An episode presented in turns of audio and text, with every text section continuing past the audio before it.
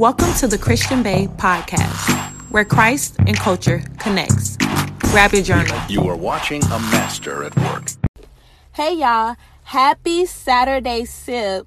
I am actually so excited to give you guys the Saturday sip today because it's an impromptu Saturday sip. I didn't even plan it. I don't even have my journal in front of me. Like, but I know that this is the word that God wants me to share with you guys. I pray that you guys had a good week. Um, I pray that you guys have a better week next week. But for now, I just got to get this word off my chest. So today, during my quiet time, I studied the story of David. And what chapter I studied it in was First Samuel chapter 16. Now, this chapter talked about how God told Samuel, I'm going to send you um, to Jesse and you're going to anoint one of his sons.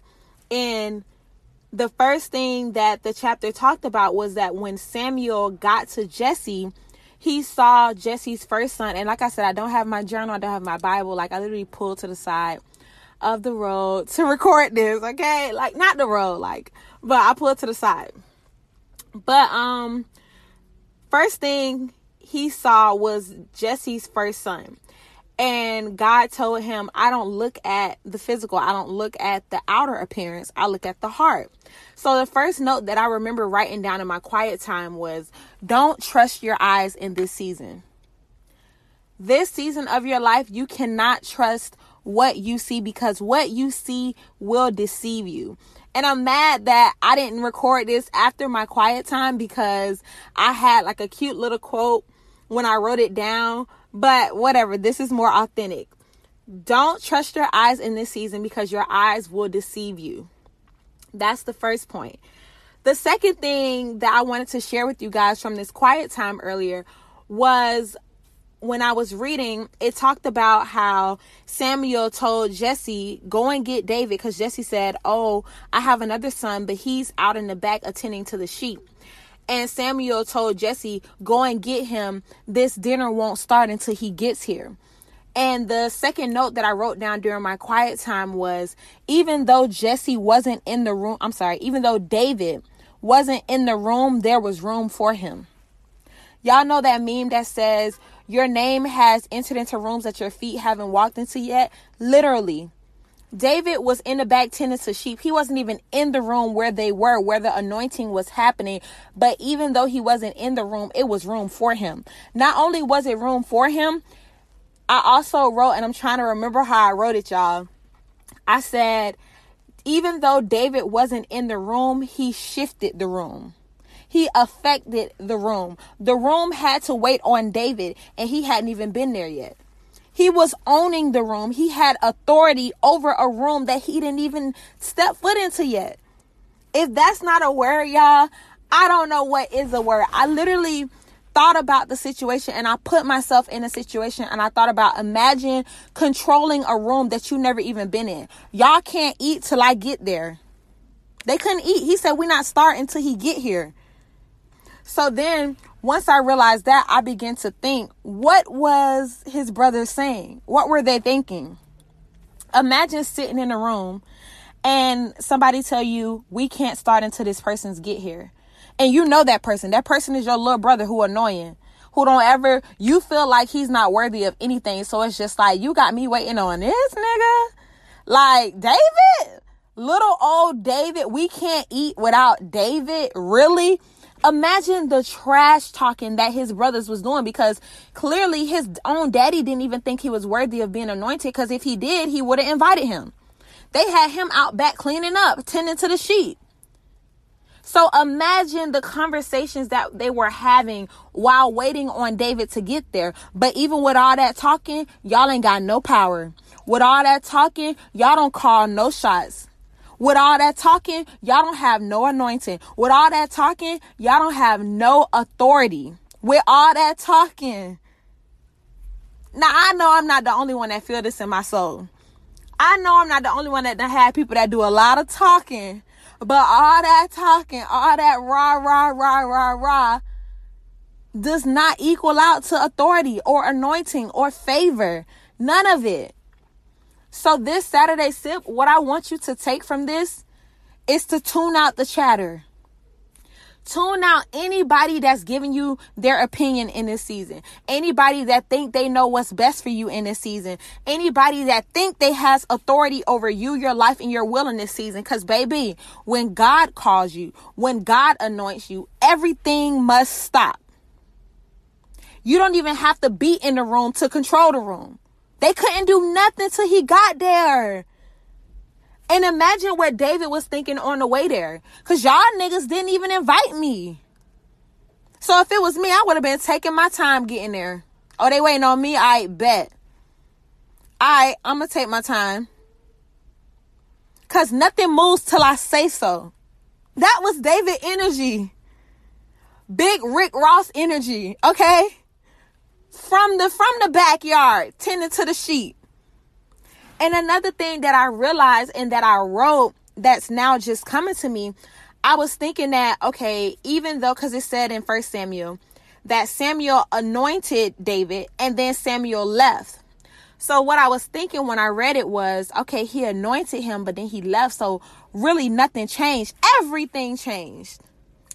Physically, nothing changed. But when it came to who David was, everything changed at the drop of God's word. God's word caused everything to change. Not in a way that can be seen, but in a way that was felt. Because, and that's how my mind even played me when I read it. And God is so good because the Holy Spirit just deposited this into me, y'all, because I didn't even realize this. Like, this is my first time realizing this as I'm speaking to y'all. So I know this is not me and it's all God. I was thinking nothing changed. He anointed him and he left, and everything stayed the same. The minute that that room had to wait on David to get there, that was David's anointing, making room for him. That was David's anointing, showing his authority. Even if they never listened to anything else David said after that, that one situation showed that God had chose David because y'all can't move till I say so. So, what does that mean for you? What that means for you is there may not be physical changes that you can see with your eyes, but remember what I said. Do not trust your eyes in this season. Your eyes will deceive you. Trust the word. Because that word, the word is what made David's anointing and authority show in that room. I'm really trying to help y'all get it the way that I feel it in my chest, y'all. Like nothing changed, but everything changed. In that moment, it was clear that David is the one. Even if it was just for five minutes that they waited, God's word caused a shift in that room for David's favor. So it may not be a change that you see currently. It may not be a change that shows up every day, but just know when God send his word, something will shift. And that'll be the catalyst for the domino effect that's coming with his word. Cause his word cannot return to him void. I need y'all to feel me on this. Do not get discouraged when you don't see physical changes. Physically, it looked like nothing changed. All David did was come, but baby, them waiting, that was the change. That was his first job as king. Y'all, I need y'all to get this. When God sends his word to you, it may not be a physical change, but there will be a change in the spiritual realm and there will be a change in this realm that the eye can't see. Oh, but baby, it's going to be felt. They going to feel it, sis. Bruh, they going to feel it. This a sip, so let me pray out cuz y'all, I'm hyped. Do not trust your eyes in this season, baby. All you need is that word. Because when that word is sent, it's going to be a shift. And you ain't got to see it. Okay? Let's pray.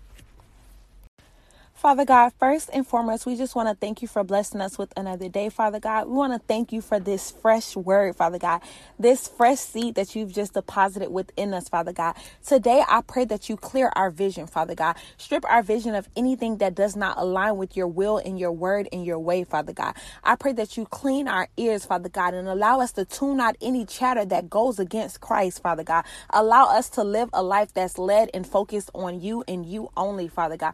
I pray that every every listening listener tunes out the chatter of this world, Father God. I pray that they go blind to the things in the physical realm and only be led by things in the spiritual realm, Father God. Because right now you're letting us know that in this season, we can't see what's coming and neither can they, Father God. So allow us to be deaf and blind and only led by your light, Father God. Allow us to only hear your voice and to feel your presence and be moved by you and you alone, Father God. We cannot be deceived by the things that we see or swayed by the things that we hear, Father God, but nudged and moved only by the Holy Spirit, Father God. Right now, I pray for every listener to have a sensitivity to the Holy Spirit, Father God, because what you say is what will cause a shift in any atmosphere. What you say is what will cause a change in every culture, Father God. What you say is what will cause nations and leg- legacy to be formed, Father God. I can't even grasp all that you have planned for us in this season, Father God. So right now, all I ask for you is to allow us to rest on your word and your word alone, Father God, because that's the catalyst for change.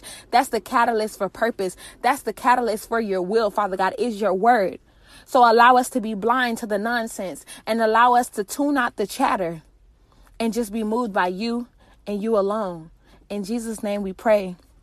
Amen. Y'all, I feel like every episode, I just like, y'all, I'm so excited. Y'all, I'm stumbling over my words. But I need y'all to really understand that that's really how I be feeling. Like, I really be feeling like that. And it, it don't even be like a planned excitement or a planned feeling because I can't plan to stumble over my words. Like this is my authentic feeling in this moment right now.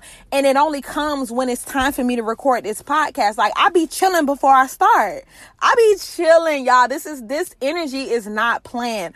But as I get on this podcast and God begins to speak through me, I be shocked at the stuff that he says, that he shows, that he comes up with, y'all. Like, I don't have a journal in front of me. I don't even have my Bible in front of me, y'all.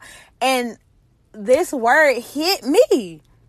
So I pray it touched you, y'all. I pray, I pray, I pray it touched you. I pray it lets you know that in this season, baby, don't worry about what you see and don't worry about what they say. Cause all you need is that word. All you need is that word, sis. All right, it's Saturday. We just finished up the Know Your Ministry series this week. I had three episodes and I went live on Thursday. This upcoming week, we're going to continue the Know Your Ministry series. I have some surprise and special guests for you guys. I pray that you guys look forward to it. I pray that you guys follow me on Instagram at the Christian Bae underscore. Follow the Christian Bae podcast Instagram as well email me any series that you would like to see, any questions or concerns that you have, and I will be speaking with you guys shortly. I pray most of all that this word activated a new level of faith and confirmation in each and every one of you guys. I love you. Have a blessed week. Bye, y'all.